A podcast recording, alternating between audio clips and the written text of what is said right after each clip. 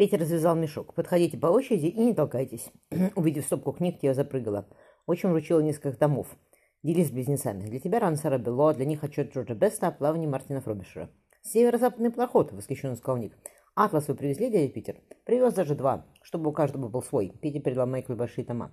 «Федор, здесь краски, бумага, уголь и что-то еще». Он протянул мальчику коробку. Федя ахнул. «Батюшка, это они?» «Они самые», — кивнул Петя, — «из камберлендских шахт». Они веревкой обмотаны, чтобы удобнее было держать. Затачивают их ножом. Какая-какая.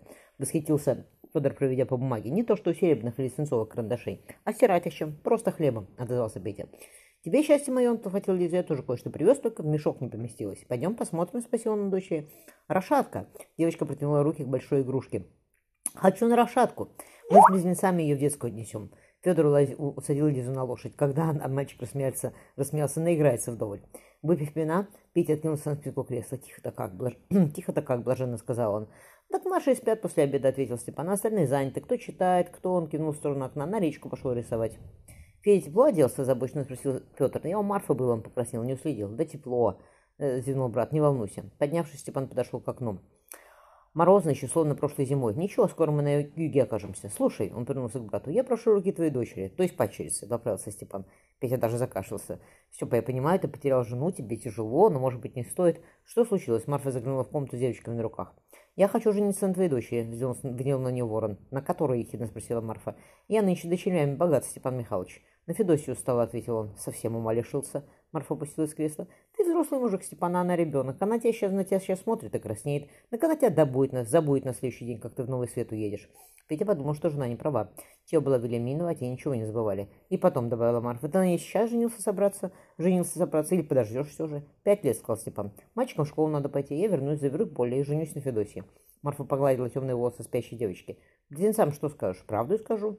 Они к тому времени постарше станут. И легче будет все понять, хмуро ответил Степан. Так что? Он посмотрел на брата и невесту. Степа, мягко сказал Петя. Ты один раз женился на шестнадцатилетней. Здесь тебе ты про семья под пятьдесят будет, а ты все время в разъездах. Я как вернусь, в море более не пойду, твердо ответил ворон. Мальчики будут в школе, поле надо будет воспитывать. И дай бог еще дети народятся. На, народятся. Дома останусь, подытожил он. Даже близко ходить, и то не собираюсь. Марфа взглянула на мужа. Федося, кажется, хочет сейчас с тобой под готов побежать. Да и лучше с тобой и жить. Ты человек взрослый, разумный вроде. Усмехнулась она. Петя кинул. Но, Степан, если мы все, все свои, одна семья, да кто брось свои дела со шлюхами? Говорила тебе сие, еще раз повторяю. Те мне не родная дочь, однако у меня все дети равны. И не хочу я дитя отдавать тому, кто честью береть не станет. Не станет, хоть это и брат мне. Ты думаешь, Горький сказал ворон, что меня жизнь ничего не научила? Я хоша человек упрямый, но понимаю, где я был неправ. А как увенчайся с Федосей, не повторится всего более. Тогда затеял я схожу, и с девочек заодно отнесу, поднялась Марфа. Она вышла, Петя замялся. Степ, ты хорошо подумал? Тело своей матери дочь. Она сквозь огонь он и пройдет, если захочет чего добиться. Не случится ли того, что ты слово свое не сдержишь? Не хочу, чтобы зазрядно страдала. Сердце у человека одно. У меня оно тоже одно, Петя, тихо сказал ему брат. Марфа пустила в комнату девочку. «Иди сюда, тело сколочим. Сердцевин просит твоей руки. Ты как, согласна?» Изумрудные глаза девочки засияли таким счастьем, что Марфе стало немного больно. «Думаешь, что молода еще?» — вздохнула она, а дочь через пять лет повенчается. «Конечно!» — ахнула девочка, внезапно задевшись. «Что, прямо сейчас?» «Попозже, тело мягко сказал Степан. «Когда тебе шестнадцать исполнится, станешь моей женой?» Девочка кивнула. «Я подожду, хорошо, Стивен». Тео подалась вперед. «Я всю жизнь вас буду ждать, если надо. Никому ничего не скажу. Ни Майклу, ни Сникам, ни Феде», захотевшись, добавила она. Степан нагнулся, глядя на раскрасневшиеся смуглые щеки. «Всю жизнь не надо, дорогая моя девочка. Я приеду из нового света и повенчаюсь с тобой». «Ой, я так рада, совсем по-детски призналась Тео. Я буду вам писать, можно?» Степан погладил по голове, по голове. «Конечно, я буду тебе отвечать, так время и пройдет». Эпилог. Плимут февраля 1578 года. Какой огромный. Майкл восхищенно разглядывал стоящий на рейде корабль. «Папа, когда вы на воду спустили?» «Две недели назад», — Степан спустился в шлюпку. «Надо, чтобы он немного побыл на воде. К тому же наверху всегда, всегда встречаются недоделки. Легче их устранить сейчас, чем тратить время в море. Прыгайте, садитесь на весла». Шлюпка, шлюпка шла медленно. Ник спросил, сколько на нем пушек? «Сто двадцать четыре». А, подмигнул сыну ворон. «Четыре на носу, восемь на корме, а сколько остальных?» Он усмехнулся. «Кто первый посчитает?» «Легко», — протянул Майкл. «По 56 на каждой стороне. Здесь три орудийные палубы, да?» «Молодец», — похвалился на Ворон. «Да, на одну больше, чем обычно». «Какая у него скорость?» — спросил Ник. «Восемь-девять узлов. Сколько это в милях?» — Степан закричал. «Эй, на корабле спускайте трап!» «Больше, чем десять миль сейчас», — посчитал Ник. «Здорово!»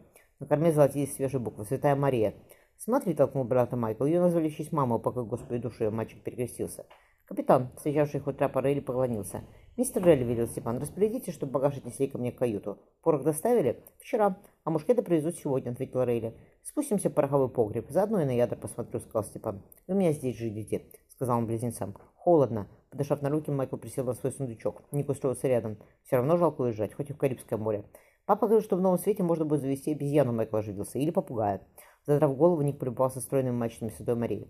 Обезьяне здесь хорошо лазить. Только я буду скучать по Теодору и Тео. Она девчонка задается, но все равно друг. Картина Теодора у меня в сундучке. Майкл встал рядом с братом. Можно я в каюте повесить? Здесь красиво. Майкл полюбовался легким снегом, сеющим на гаванью. Берите ваши вещи, пойдем. Услышали голос отца. Пахнущий свежим деревом капитанской каюте было тепло. Мы здесь будем жить? Ник оглядывал высокий рундук, оружие, развешенное на противотом ковре, сос аккуратно сложенными картами. Нет. Хорн кинул на стол какой-то сверток. Сверток. Здесь живу я, капитан. Вы оставите у меня книги будете приходить заниматься каждый день. А что мы будем учить, папа? Майкл распаковывал сундучок. Математики, языки и географию.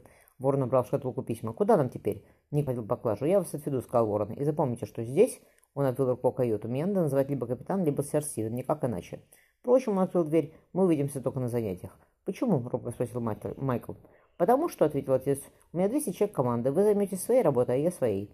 Они долго спускались вниз по узким темным трапам. Глубоко, как вздохнул Майкл. Заметив недовольное лицо отца, мальчик замолчал. Капитан нагнулся, проходя в низкую дверь камбуза. «Мистер Берри, как дела? Что с провизией?» Оторвал, оторвался от очага, вделал над кирпичное основание. «Все доставили, капитан. Лимонное заказал, к вечеру придут из Лондона.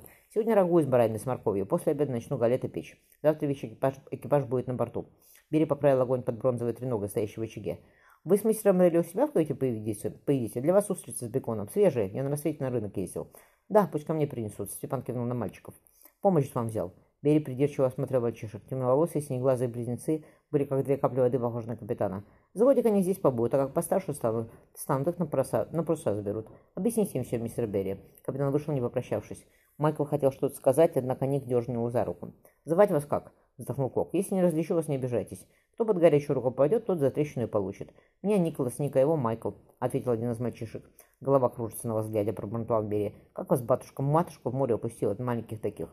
Сироты мы, Хмуро, хмуро ответил один из близнецов. Умерла наша матушка. Да и Господь вечный покой, перекрестился Берри. Идите, покажу, где спать будете. В маленьком чуняре чулане волняла соленой рыбой. Обед к бажу подойдите, посуду помоете и сходите к стюарду за туфиками. Гомяки здесь привязывать негде. А, уляжетесь на полу. Ставьте сундуки, распорядился Берри. Скоро обед, работы много. И завтра так? Майкл рассматривал кровавые ссадины на ладонях от тяжелых ведер с едой. Теперь весь год так. Ник устроился на животе, подперев кулаками подбородок. Но потом нас отправят на мачту, где рядом море и небо. Я по матушке скучаю.